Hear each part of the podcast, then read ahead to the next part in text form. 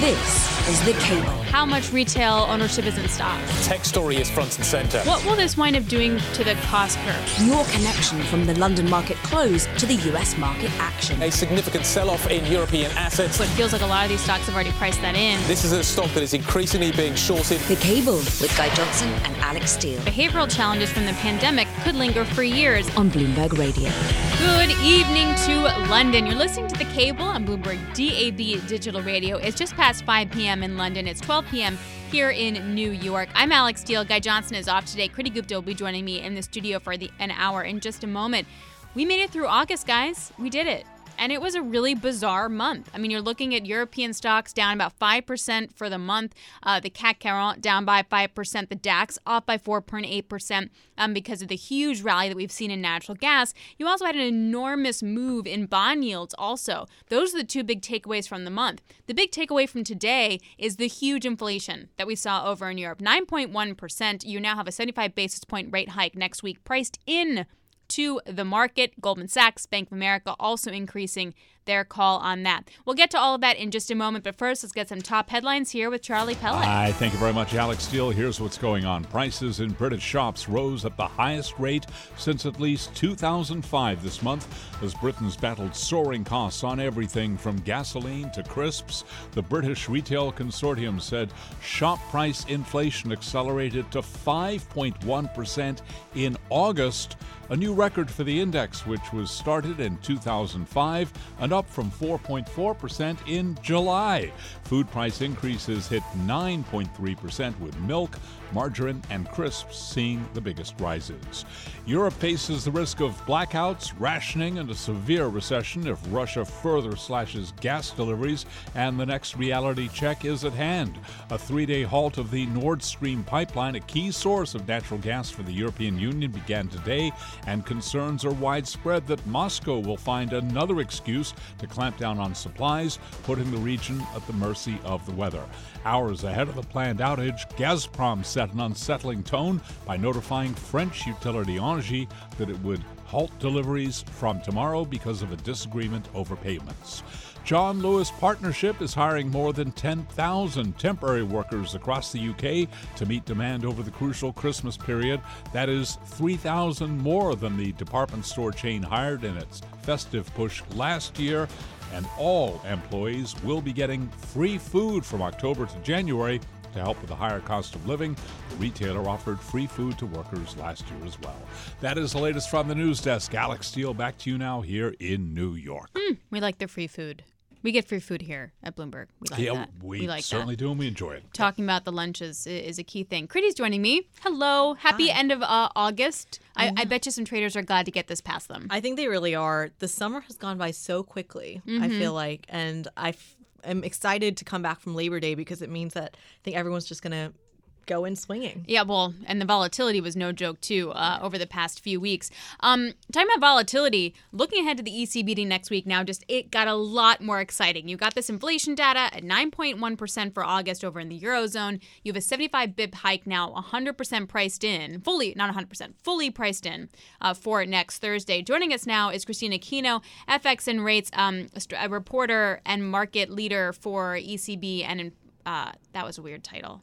What is your title, Kristine? It's a very long title, What is- Alix. I don't even know what it is. You also, know, I can actually say this because I actually know it. Are you ready? Yeah, okay. It's a very long one. Kristine, correct me if I'm wrong. She All right, go for it. Are you ready? Okay, I'm going to win like a thousand dollars here. He's the head of FX rates and EM coverage for the EMEA region. Did I get it right? Gold star. There you go. Yeah, A hundred dollars for you. it, it's Kristine who's joining us, not in this studio, which is highly upsetting. She went back to London and she's there now. Um, we miss you over here. But um, are you surprised at now we're looking at, we went from yesterday talking about 75 bips next week for the ECB to now pricing it fully in? Well, Alix, you know, I think that what really kicked this off is what we heard from the ECB toward the end of last week? Where we initially got kind of whispers that a growing minority, it's still a minority at the European Central Bank, but is growing, uh, willing to consider the idea of a jumbo sized rate hike from the ECB. And it, it's probably uh, a wash whether they do it in September or October. The key point here is that this is probably the biggest uh, rate hike from the ECB that we've seen in years, and it is likely to happen imminently, um, at least according to the market chatter, uh, what we're hearing from banks, and as well as what we're supposedly hearing from uh, our, our, sources at the ECB itself. And so, yeah, this is quite a big deal. It, this is um, uh, historic in a lot of ways. Big question, of course, is whether they're going to be doing it or at least signaling that they're going to be doing it uh, soon at their meeting next week. It's a massive deal, especially for the currency markets, which have really been hovering around parity for a while. Kristine, do you buy the euro off this?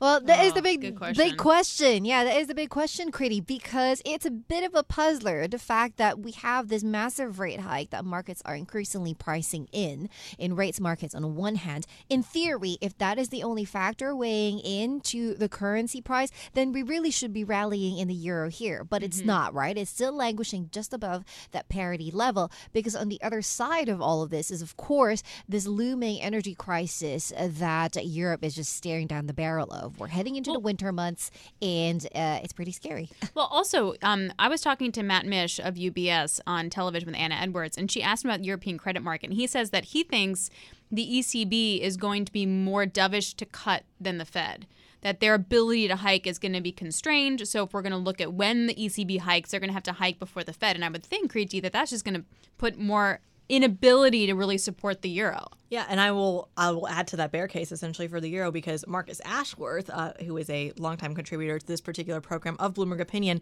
made uh, the comment I believe I want to say last week that it isn't actually about the rate hikes at all. It's actually about the uh, the tool, the transmission tool. I'm sorry, the, the, the name escapes mechanism. me. The transmission mm-hmm. mechanism mm-hmm. when it mm-hmm. comes to closing spreads, which is still incredibly ambiguous, and mm-hmm. that's really the reason that people aren't that confident on the euro. Absolutely. And they just have a history, right, of, of falling behind the Fed a little bit. I mean, again, remember that the ECB really is one of the last central banks to finally get on board this tightening train. The Fed has what? Had delivered 225 basis points already of rate hikes this year. They're potentially talking about adding more to that before the end of the year is out. The gap between these two in terms of the policy delivery is mm-hmm. massive. And you can see that gap very clearly in a currency as well. Well, we talked about um, FX. What about rates? Like, how's positioning now? Going into next week with this big change in what we're expecting. Well, Alix, I mean, mar- the nature of rates markets is basically to just up the ante more and more, especially heading into the ECB meeting. And that's exactly what we're seeing now, right? That 75 basis point um, idea being priced into the market. I think depending on what we hear from them uh, next week, we could potentially see uh, further rate hike expectations getting built out for later in the year and into early next year. Mm-hmm. Or on their rhetoric uh, around the economy, we could potentially potentially start seeing rate cuts being priced in for um, 2023. Oh, like you do a hawkish move, but you talk the dovish walk kind of thing. Exactly. You know, it's interesting because I feel like the ECB is quite literally ripping a page out of the Federal Reserve's playbook here. They are mm-hmm. slowly hiking, um, and then they're trying to surprise the markets, but perhaps not doing uh, the best job of that. But I'm curious about what that means in terms of the ECB's version of quantitative tightening when it comes to the PEPP program. At the end of the day, it's still there. So, how much of an impact will that really have? Yeah, I think that is the the the, the question as well in terms of the efficacy of, of ECB rate hikes. Because you're right, Kriti. I mean, this is just one part of their policy lever, and and again, I think this is the reason why as well investors are a little skeptical to believe that the ECB will be able to deliver mm-hmm. the same sort of shock and awe that the Fed has in terms of really tightening, because they've just been a lot more timid and slow going on this than the Fed yeah. has. Well, also, you know, the U.S. economy is in better shape than Europe. Yeah. We don't have the same kind of energy crisis in the same way. Um, Kristine, always a pleasure. We miss you here. It's great to hear your voice again. Kristine Aquino uh, joining us from London. FX rates and EMEA title. All person, of it. That stuff. She does the things. The big jumble. Good stuff. Um, Okay, coming up, we're going to hear from Charlie Bean, a really interesting take on what he thinks the UK gilt market is going to go through based on the high inflation and political uncertainty. We'll get his take next. This is Bloomberg. This is The Cable with Guy Johnson and Alix Steel on Bloomberg Radio. So we think it's bad over in Europe. In the UK, as I'm sure everyone can attest to, it is also quite difficult. You have rising costs pretty much anywhere uh, that you go. It's also creating a headache for the new political shift. We don't know who's yet going to be prime minister. It also creates havoc uh, for the BOE. So Bloomberg Television talked to Charlie Bean. He's former BOE deputy governor for monetary policy. He had some fascinating things to say. He started talking about risk premium and the new government. I could see investors starting to think the UK doesn't look such Yeah. a good place uh, to invest. You'll see a risk Yeah. premium re-emerging on gilts, which is already starting to happen. Yeah. But in the worst case scenario, you could see a very difficult situation evolving for the government in the Mm. autumn or early uh, next year when it finds it much more expensive uh, to finance its borrowing. Yeah. And sterling is coming under pressure, which forces the, the bank to uh, run a tighter Yeah. monetary policy. Charlie, I got to say, it, it's hard not to listen to Lizzie, the concern about inflation, energy bills tripling, and, and not get this pessimistic view of, of where we're heading when it comes to the UK economy. Are you pessimistic? What's, what's your base case for where the country's economy goes from here on out? Well, the country is certainly facing a pretty challenging uh, set of circumstances. Now, Lizzie was mentioning back in the 70s. Now, I, I'm old enough to have started my professional career back in the 70s in the Treasury. Uh, and that was uh, a, a pretty challenging time. And it wasn't just a single spike in inflation, uh, it was persistently Yeah. high inflation. Um, and um, while the immediate prospects for inflation obviously depend heavily on what happens in the Ukraine and the gas prices and so forth, which I think are essentially unpredictable. So when people are saying, is inflation going to go to 22 or 18? We don't know, Yeah. and nobody should claim they know it's going to know. They, they know, but it is likely uh, to stay pretty high. Uh, what worries me, and uh, I think will be worrying the bank uh, and the Monetary Policy Committee, is uh, the extent to which that inflation then gets ingrained into the system with uh, people asking for higher wages to compensate, which we're seeing now. You know, all the gonna say, I industrial mean, is it, unrest. is it not basically ingrained at this point if we are seeing just wages surprise the upside every single time we get the data? I, I think to some extent the answer is yes. People have focused on inflation expectations, but they have tended to forget this, uh, what used to be called real wage resistance, people trying to preserve the purchasing power of their uh, pay, and equally businesses pushing through the cost increases into their final prices. For that reason, uh, and given that the labour market is still pretty tight, uh, I think we will see more persistent inflation uh, than perhaps people have factored in. And the consequence of that will be that monetary policy uh, has to remain tighter uh, for longer than one might hope. Now, I may be wrong in this. It is one of these areas where we don't know, but that is my fear. Well, I, it, it does feel like one of the things that we're grappling with in this country right now is the idea of, of, of flying blind, especially as we're looking at an incoming prime minister, different proposals there. You have Liz Truss talking about tax cuts. You have everyone talking about immediate, re, immediate relief when it comes to the energy bill. Are we flying blind in terms of what the impact to those types of things will be on inflation, on the economy, and everyday consumers? Well, I mean, some of the policies that people have talked about, we know what their impact uh, is likely to be. Maybe not perfectly. If you support households' incomes, you, you maybe don't know how much of it will be uh, be spent and how much saved and so forth. But but we've got a uh, a rough idea how people will respond. The problem with the uncertainty at the moment is that we don't know what the policies Yeah. are going to be and won't until the conclusion of the leadership. That was Charlie Bean, former BOE deputy governor for monetary policy. But any way you slice it, Kriti, what's going to happen in the UK is going to be magnified. And you just take a look at the gilt market and the ferocity that we've seen those yields move. Yeah, and I think what's interesting here is that you know we were just talking to Kristine Aquino about this, about how uh, worse off Europe is compared to the United States. The UK arguably is even worse off than Europe if you look at some of the cost of living situation. Yeah. It's true. And the political instability. Although then you look at Italy, political instability there too. Right, So, but there's uh, a difference between a history of poli- political instability and then a one-off. Right. Um, okay, more coming up. We're going to talk more about the cost of living increase in the UK next. This is Bloomberg. This is The Cable with Guy Johnson and Alix Steel on Bloomberg Radio. Good evening. You're listening to the cable Bloomberg DAB digital radio. I'm Alix Steel in New York. Guy Johnson is off today. Let's dig a little deeper into the mess that's over in the UK. I editorialized, but still. The British Retail Consortium said the price shop inflation accelerated to 5.1% in August. That's a new record, going back to 2005 and 5% woefully compared to the overall inflation rate, which is double digits. This obviously poses an enormous problem for the new prime minister that's going to take the helm on Tuesday. Joining us now, David Goodman, UK economy reporter on UK inflation. Um, I just wanted to focus in on that British Retail Consortium. 5%. Can you give context for me on that?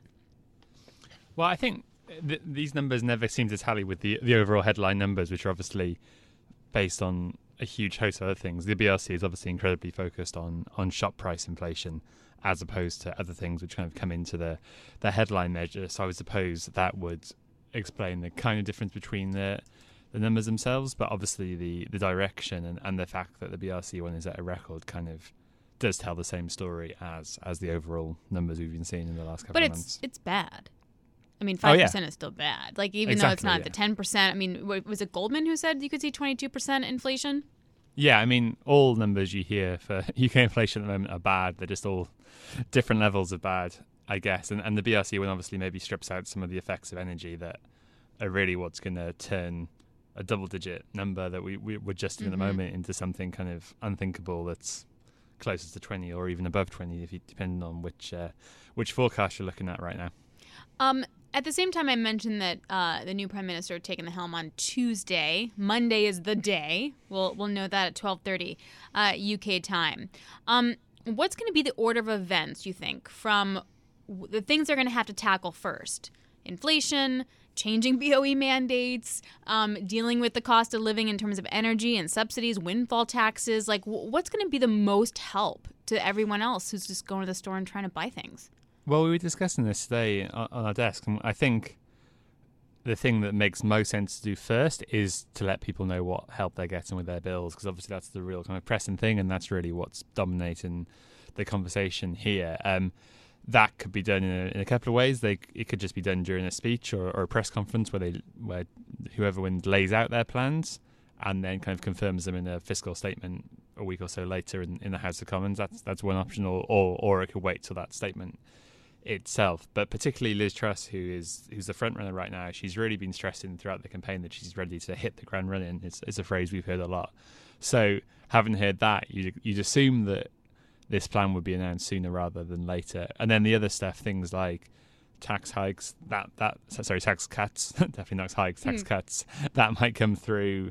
That could come through in a kind of mini budget, but those don't don't tend to kick in until till April. Um, and the BOE question is obviously a, a probably a more longer term kind of existential question as opposed to something that's going to really make a difference to people's experience of the cost of living crisis. And I think what we're going to have to hear first is is the plan for the, that crisis because that's what's on every front page at the moment. That's what everyone's talking about in whether you, you know, obviously in our office, but also you, you go to weddings or just see people in, in, in the pub, and that's what this is what everyone's talking about in the UK right now. I was gonna say, I'm actually genuinely curious. Like, if you go to the pub and you're talking to friends, like, are you talking about like, electricity bills? Are you talking about food? Like, what is the conversation around prices? Well, right now it's it's energy bills, obviously because of the It price is, cap okay. that, that we've heard about. Um, I was at a wedding earlier in the summer, and people who had no, who haven't really ever spoken to me about economics, were, were talking about things like inflation, and that was that was more food and other things. That was before we we really got the big hikes in energy Mhm. prices. But yeah, I mean, I think a lot of people obviously haven't seen inflation rates close to these levels. and, Mhm. Uh, definitely not. I mean, we're already at the highest since the the kind of early 80s. So there's there's a whole generation and- and more of people who haven't ever experienced this. So obviously it's a it's a real kind of hot button issue at the moment. Yeah, and at least here, at least in the U.S., like the conversation seems to be that we have peaked. It's not the case where where you guys are. Um, let's get the BOE for a second.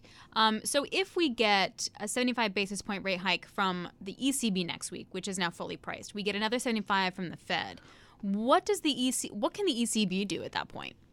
Uh, the BOE. Sorry, BOE. Yeah, Um, ECB, BOE, Fed. Yeah. well, th- I mean, obviously the ECB are, are even further behind the curve than the BOE in terms of what they've done so far. I mean, Mhm. rates are still zero there. So if they do 75 basis points, you get to get to obviously 0.75. In in the UK, we're at 1.75. So, and and then moving to a 50 basis point hike in in August was a, a pretty big step for them. Um, and so I think like if they keep moving in 50 basis point increments, they can they can get somewhere pretty quickly. Obviously, that if you do if you do four, four of them over the next four meetings, which only takes us through to next February, Mm-hmm.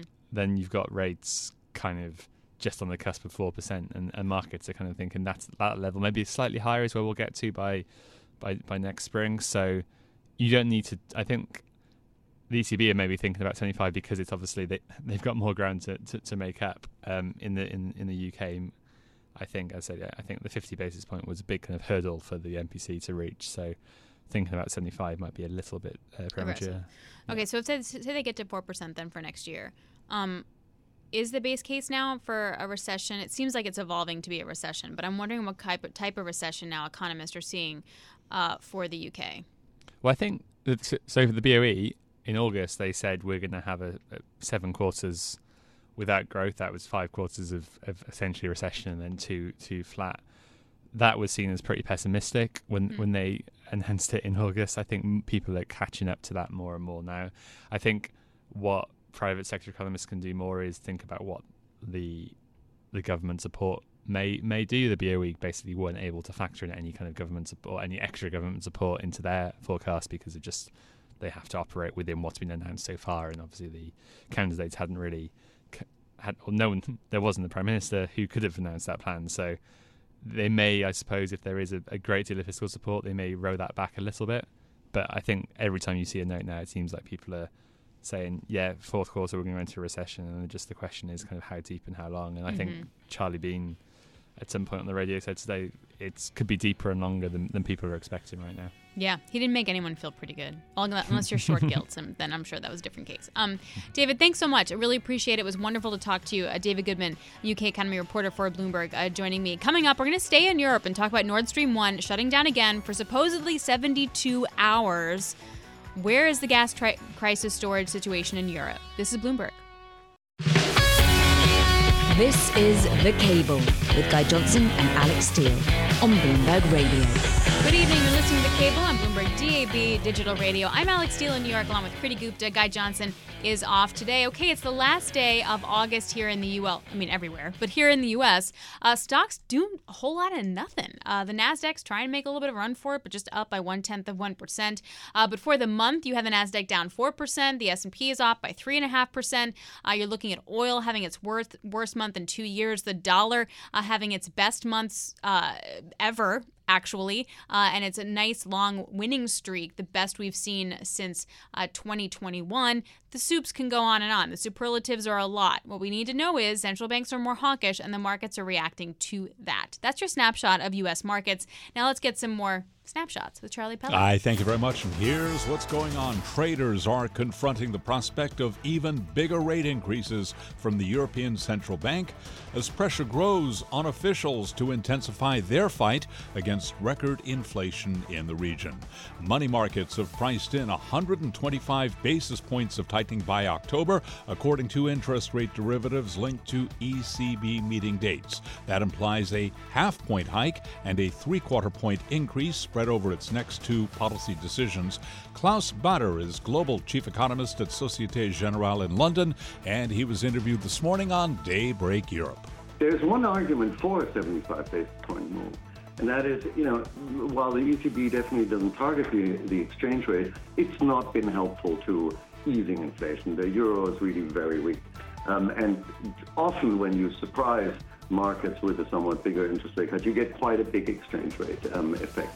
But uh, I kind of doubt that they have the guts to move by 75 basis points, but I wouldn't exclude it. And we find out for sure with the ECB's next interest rate decision scheduled for September 8th, a week from tomorrow.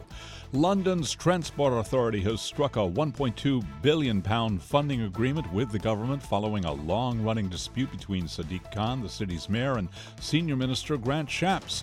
The deal, which runs until the end of March 2024, follows four short-term emergency funding agreements as the two sides struggle to agree on a plan for the capital's transit network after it was hammered by the COVID-19 pandemic. Speaking of transit, Britain's set to be hit by another national train strike next month as rail workers escalate their demand for higher pay rises and call on the opposition Labour Party to support their cause.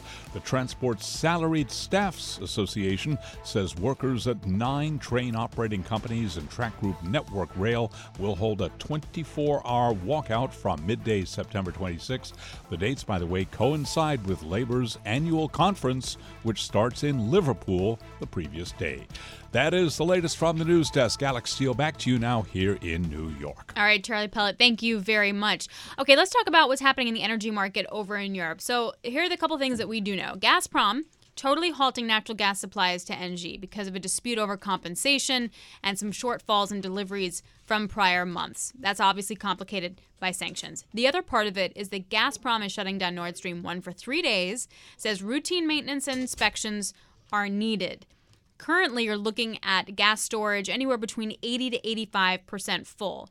Let's try and understand what all of this actually is then meaning for the winter months. James Herron, energy reporter over in Europe, he heads the team, uh, uh, the team over there, joins me now. Hey, James, um, when it comes to the crisis, I'm trying to understand: are are we in a better spot than we thought we'd be right now, or a worse spot than we thought we'd be right now?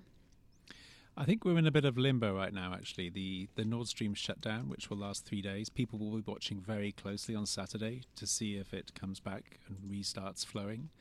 Um, it should do if it's normal maintenance, but uh, these are not normal times, and uh, a lot of the issues around Nord Stream with the turbines and everything, uh, um, there's more to them than uh, the innocent explanation of run of the mill maintenance. And so, um, yeah, people for now, it's hard to draw a judgment as to whether this is this could be a, a full shut off of Russian gas supplies direct into Germany, but uh, people will be watching very closely.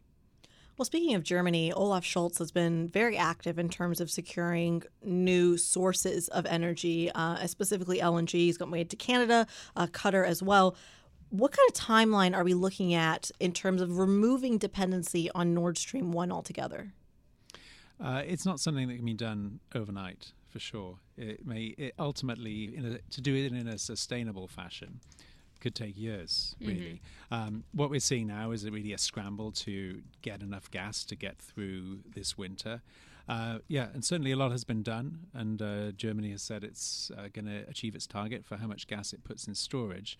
Um, but you know that that that's not necessarily to say that Germany can do it with entirely without Russian gas this winter. If uh, Putin were to decide to cut Europe off completely, then there could still be problems.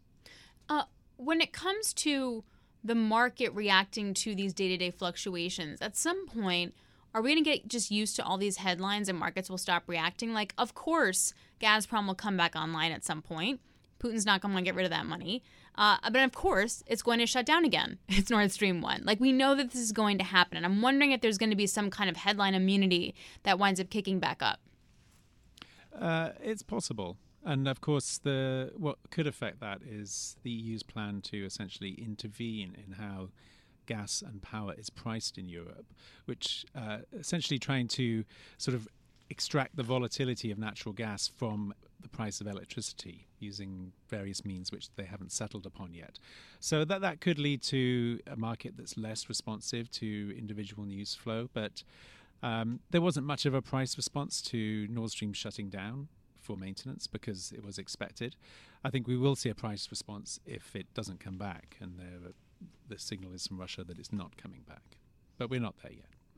Well, speaking of the price response, I believe recently we had a 20% drop uh, in, in the gas market specifically, something that I want to say sentiment wise perhaps crossed over into the oil space as well. And a lot of it just came from German storage levels. How reliable is that increase in storage levels? How much of a difference is it really going to make?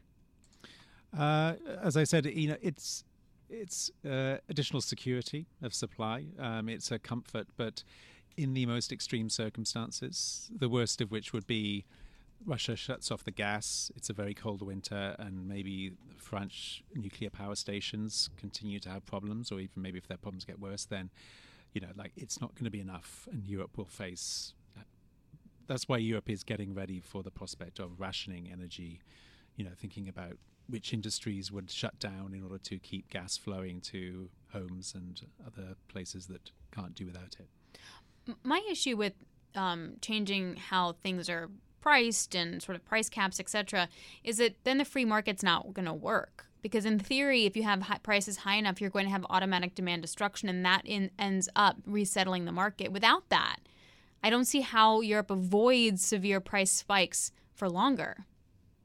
Yeah, it's true. Um, you you may be just storing up uh, problems for the future.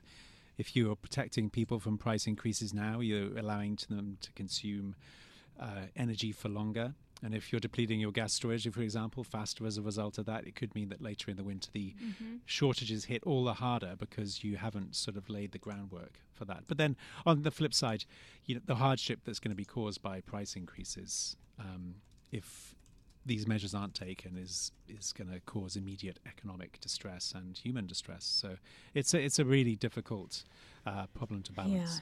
Yeah, no, it is. I'm not saying that everyone should be paying 80% more in the electricity bill. It just feels like this is a problem that then can end past winter. Um, all right. Anyway, lots more to debate. James, we really appreciate James Herron uh, joining us from your from your from London studio on energy. Uh, okay, coming up, we're going to talk about Bed Bath and Beyond. Switching our focus to the U.S. The stock dropped big today. It's eliminating 20% of its jobs. We're going to talk about that next. This is Bloomberg.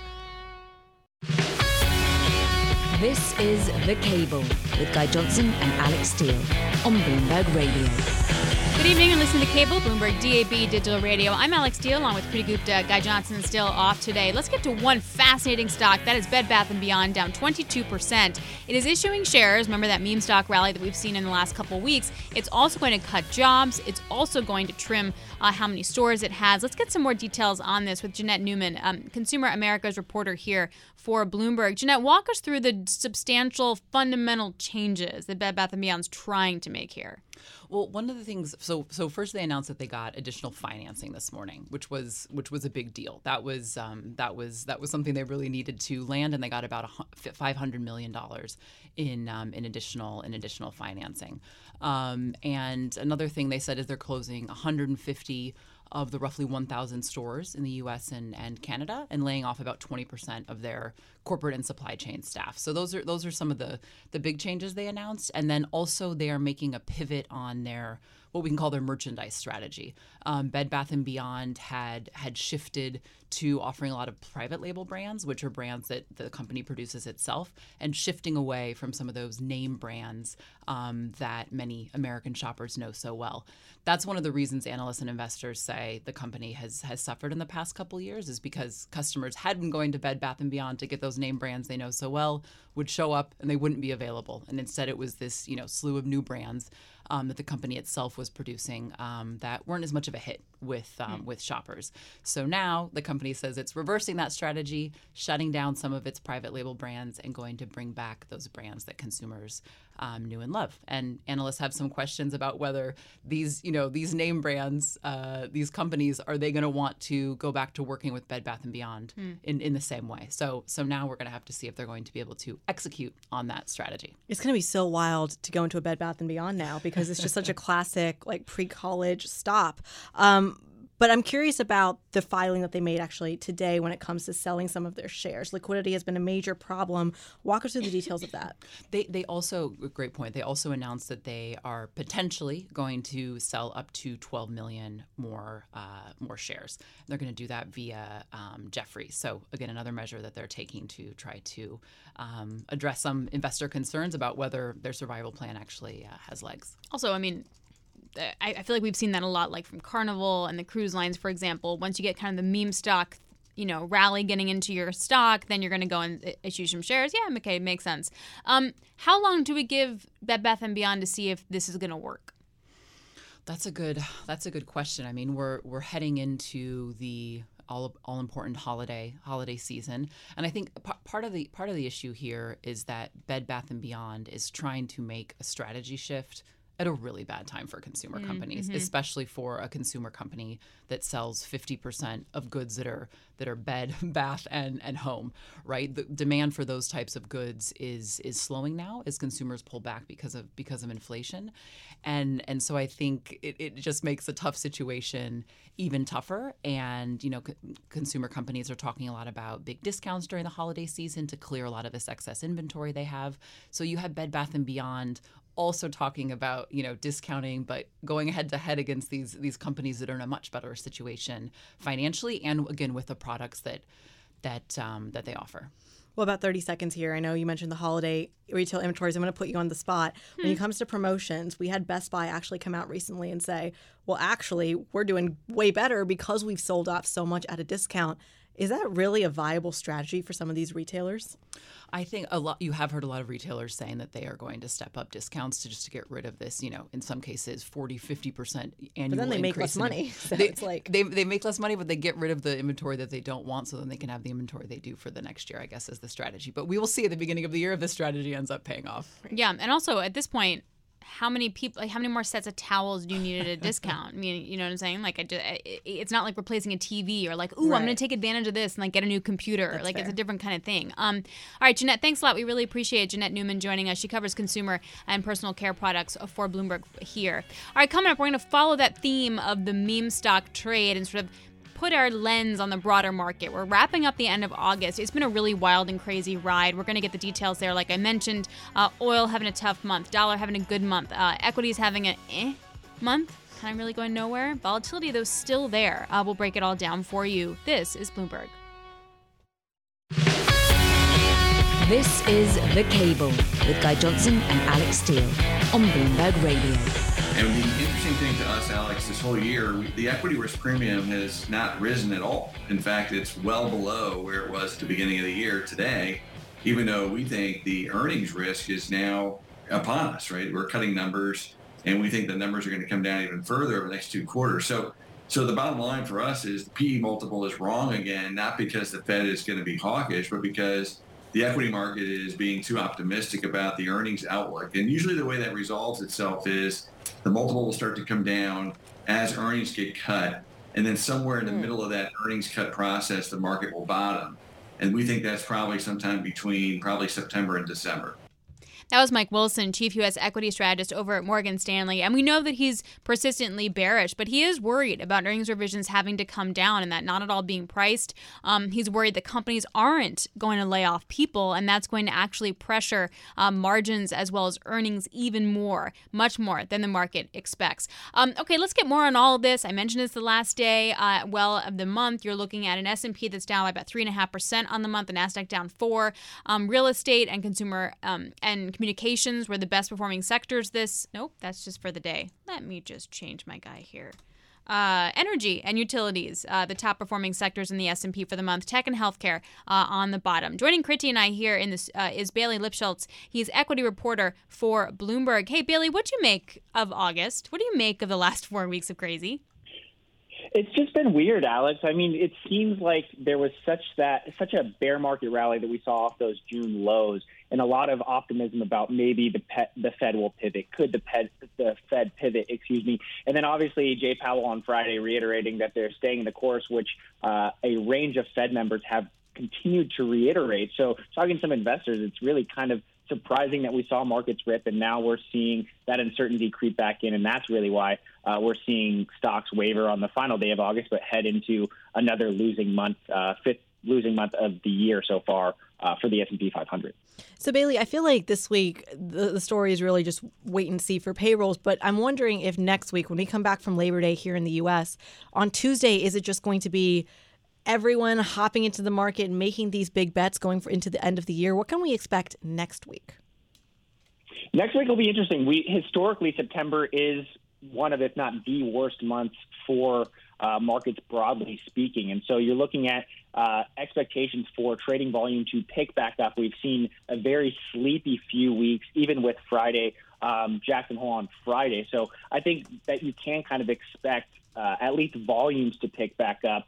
But it will be interesting to see if that jittery, the jitters that have really played out and dominated the market, in the last few weeks continue and extend uh, just as people get back from their summer Mhm. vacations, the kids are back in school. So, are we going to finally see the VIX play some catch up then? I think that that would not be a bad bet. I mean, you're looking at it at least right now, the VIX holding back above 25. It's still far below. We saw the breakouts above 30, closer to the 35 level uh, a few times so far this year. So I think that is something to keep an eye on. Uh, but that 25 level will be uh, a very important level to watch again, uh, just given kind of where this market has been trading and the different factors that we've seen playing out kind of across assets. But Bailey, I'm curious once again about the speculative story. We just had Jeannette Neumann uh, come and talk to us about the Bed Bath and Beyond of it all, the retail traders. I want to know about the participation here because now I feel like we're in an environment where Alix actually always asks me this question. Now that I'm thinking in retrospect, she always says, Oh. "What's the difference between institutional and the retail traders? What are they telling you?" So Bailey, what are they telling you? Well, you look at retail flows. So we've seen continued buying, but not what you would expect when the market's falling. So traditionally, retail traders are uh, a buy the dip crowd. So they buy ETFs broadly when the market is falling, and then we'll dip back into speculative pockets uh, when the market's rallying. That's why you saw things like uh, ARK favorites or meme stocks or de-SPACs kind of really getting the biggest bump at the early, uh, kind of late July, early August. But broadly speaking, we aren't seeing the demand uh, from retail investors. They're more hesitant to buy the dip. And when you talk to institutional investors, uh, they're also sitting on the sidelines. So you're not seeing that much demand, that much money being pushed into this market. And obviously, you're heading into and dealing with uh, quantitative tightening. So that's another thing to keep an eye on. That kind of can be another kind of pain for investors, again, going into historically the worst month of the year for U.S. equities. So, what about on the short side? So, it's hard to get a grasp on how much shorts are in the market, meaning that it's not going to take a lot then to roll them up, and then there you get an equity rally that's not really fundamentally based, or, or how much clean positioning do we have? Um, it's still not really clear. We've seen hedge funds broadly kind of protecting against more downside, and that's something that has continued to play out uh, just given the bear market rally that we saw. But if you look at kind of investor positioning, we've seen investors rotate to the sidelines, going long dollar, buying some of those more defensive names.